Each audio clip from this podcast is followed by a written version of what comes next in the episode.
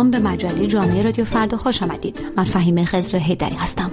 شادی پس از گل. شادی که برای عیسی آل کثیر بازیکن سرشناس فوتبال ایران حکم سنگین کنفدراسیون فوتبال آسیا را به دنبال داشت. شش ماه محرومیت از بازی و ده هزار دلار جریمه. آقای آل کثیر در شادی پس از گلی که گفته می شود امضای اوست و همواره بعد از گل زدن انجام می دهد دو انگشت را دو طرف چشمهاش قرار داد و ادای چشمهای کشیده را درآورد. حرکتی که به گفته او هیچ معنایی جز یادآوری صورت برادرزادش هنگام شادی ندارد. با این حال حرکت این بازیکن نجات پرستانه تلقی شد. موضوعی که البته اتفاق نظری درباره آن وجود ندارد. این صدای یک شنونده مجله جامعه رادیو فرداست. اینکه ایشون نمی‌دونست رو من قبول دارم. ولی این به نظر من این حرکت نجات پرستی بود. شما وقتی با یک کشور مسابقه میدین که اکثر بازیکنانشون چشماشون نازک, نازک هستش و کوچیک و یا مثلا آسیا و مثلا فکر کنین بازی با کره جنوبی بود. انقدر این حرکت رو نباید انجام بدیم به خاطر اینکه این حرکت رو اگه اونا ببینن فکر می‌کنن که این حرکت در راستای تحقیر اینا انجام شده. و حالا ایشون میگه ما تو ایران نمی‌دونسته ولی خب باید انقدر ما آموزش داشته باشیم که حداقل این به بازیکنامون بگیم که هر حرکتی رو هر جایی انجام ندن و هر حرکت چه معنایی داره. با این حال کسانی هم حرکت ایسال کثیر را نه تنها نجات پرستانه نمی‌دانند بلکه می‌گویند نجات پرستان تلقی شدن چنین حرکتی یک حساسیت عمدتا غربی است. مهمترین واکنشی که تا حالا بوده فکر می‌کنم مربوط به های اسپانیایی زبان شبکه آمریکایی بود که این مجریا بعد از برد کره در برابر آلمان که در نهایت منجر به صعود مکزیک شد تو تلویزیون برای تشکر از کره ها چشماشون کشیدن و خوشحالی کردن و یه ترندی هم تو اینترنت شد که واکنش خیلی تندی داشتن کره مخاطب اون برنامه که در نهایت منجر به اخراج اون مجری شد.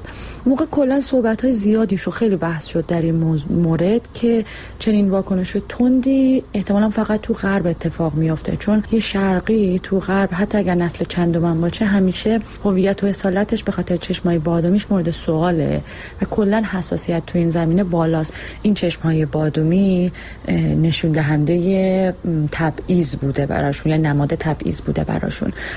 ولی خب این هم موقع هم گفته می‌شد که احتمالا تو شرق چون این تضاد و تبعیض وجود نداره قضیه به این شدت نیست. کما اینکه بازیکن بحرینی هم که تو همون حالت اکستریم و مشخصا به قصد تمسخر این کارو کرده بود فقط چند جلسه محروم میشه و همون موقع گفته شده بودش که بهتر بازیکن غربی مراقب باشن. مثلا توی موردی از مارادونا مطرح شده بود که مجبور شد عذرخواهی کنه و از اینجور چیزا.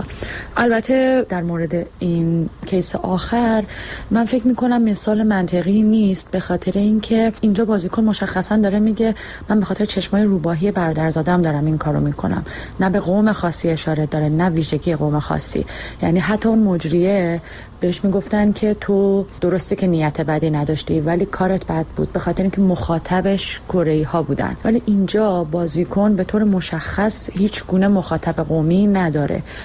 به خاطر همین وقتی ناگهان مثلا این شدیدترین واکنش رو می‌بینیم خیلی بدتر از اون واکنش که به اون بازیکن بحرینی داده شد به نظر میاد که محاسبات دستکاری شده است و این مثال منطقی برای کیس نجات پرستی نیست از طرفی موضوع فقط به شادی پس از گل یک بازیکن فوتبال هم ختم نمی شود بسیاری از مطبوعات ورزشی داخل ایران نه تنها این روزها که در رویه‌ای کاملا عادی شده همواره تیترهایی مخصوصا با اشاره به ملیت تیم‌های فوتبال عربی منتشر می کنند. سپر عاطفی روزنامه نگار به موارد دیگری در جامعه ورزشی ایران اشاره می کند.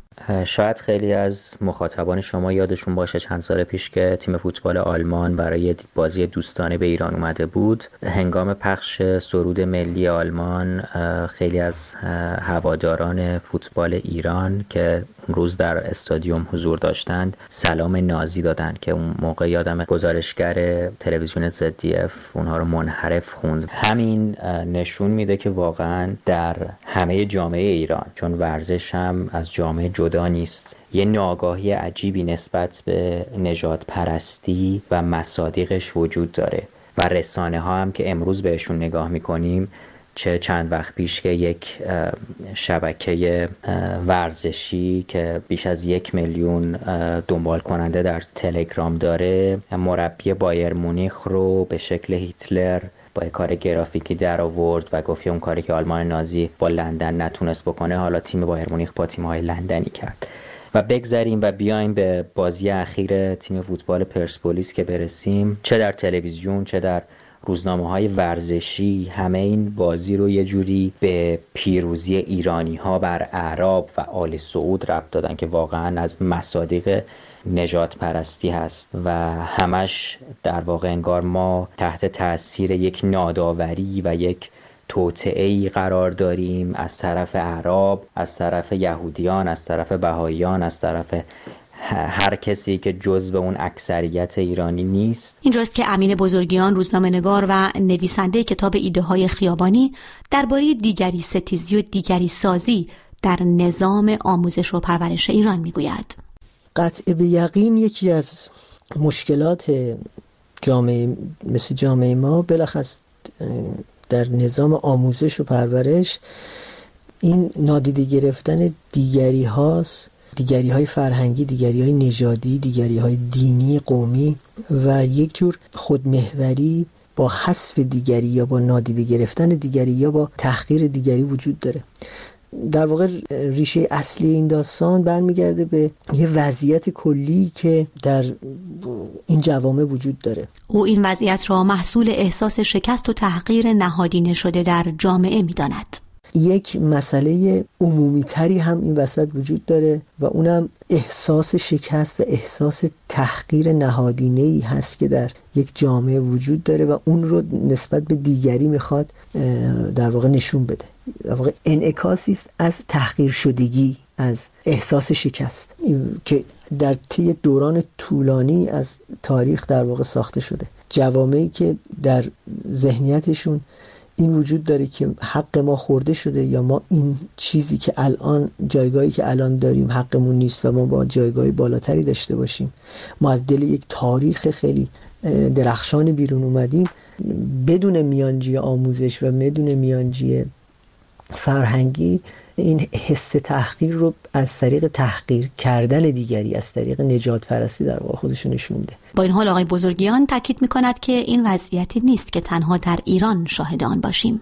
محدود به جامعه ایران هم نیست. یعنی این مشکل در بین افراد در کشور ترکیه هم هم هست. در کشور کشورهای عربی هم هست. مثلا یکی از کارشناسان ورزشی در تلویزیون قطر دیروز به سراحت گفتش که تیم هایی که به مراحل بالا رسیدن تیم های خیلی مهمی نیستن و ضعیفن و سعی می‌کرد از طریق تحقیر مثلا تیم پرسپولیس که به مرحله بالا رسیده برای شکست های خودشون یک توجیهاتی درست بکنه. یا در ترکیه مردم نسبت به کردها این روی کرده دارن. البته نه همه بلکه این مشکل در واقع اونجا وجود یا در بین عرب ها نسبت به ایرانی ها و فارس ها این مسئله هست. حرکتی که اشاره به چشم های کشیده دارد اما علاوه بر شادی گل ایسا آل کثیر در میان گروهی از بازیگران و مجریان تلویزیون جمهوری اسلامی هم ادامه پیدا کرد. آنها عکس خود را در حالی که هاشان را دو طرف چشم ها گرفته و چشم های کشیده را تداعی می کردند در شبکه های اجتماعی منتشر کردند چیزی که شنونده رادیو فردا هم به آن اشاره می کند این حرکتی که بین سلبریتی ها داره اتفاق میفته برای حمایت افتضاح کاملا اشتباه و اثر ناآگاهی و به راحتی می‌تونه این قضیه رو از مرز یک خوشحالی ساده فراتر ببره و حساسیت رو بیشتر کنه. شاید فارغ از اتفاقی که در جهان ورزش افتاد و ای بسا به دلیل اتفاقی که در جهان ورزش افتاد وقت آن است که به جامعه ایران نگاه دقیق تری بکنیم.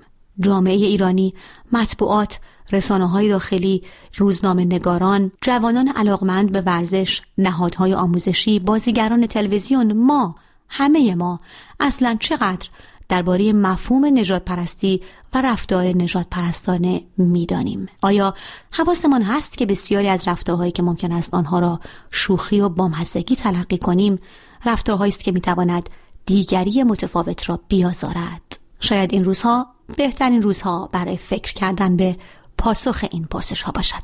من فهیم خزر هیدری هستم. ممنونم که این هفته هم به مجله جامعه رادیو فردا گوش کردید. خدا نگهدار.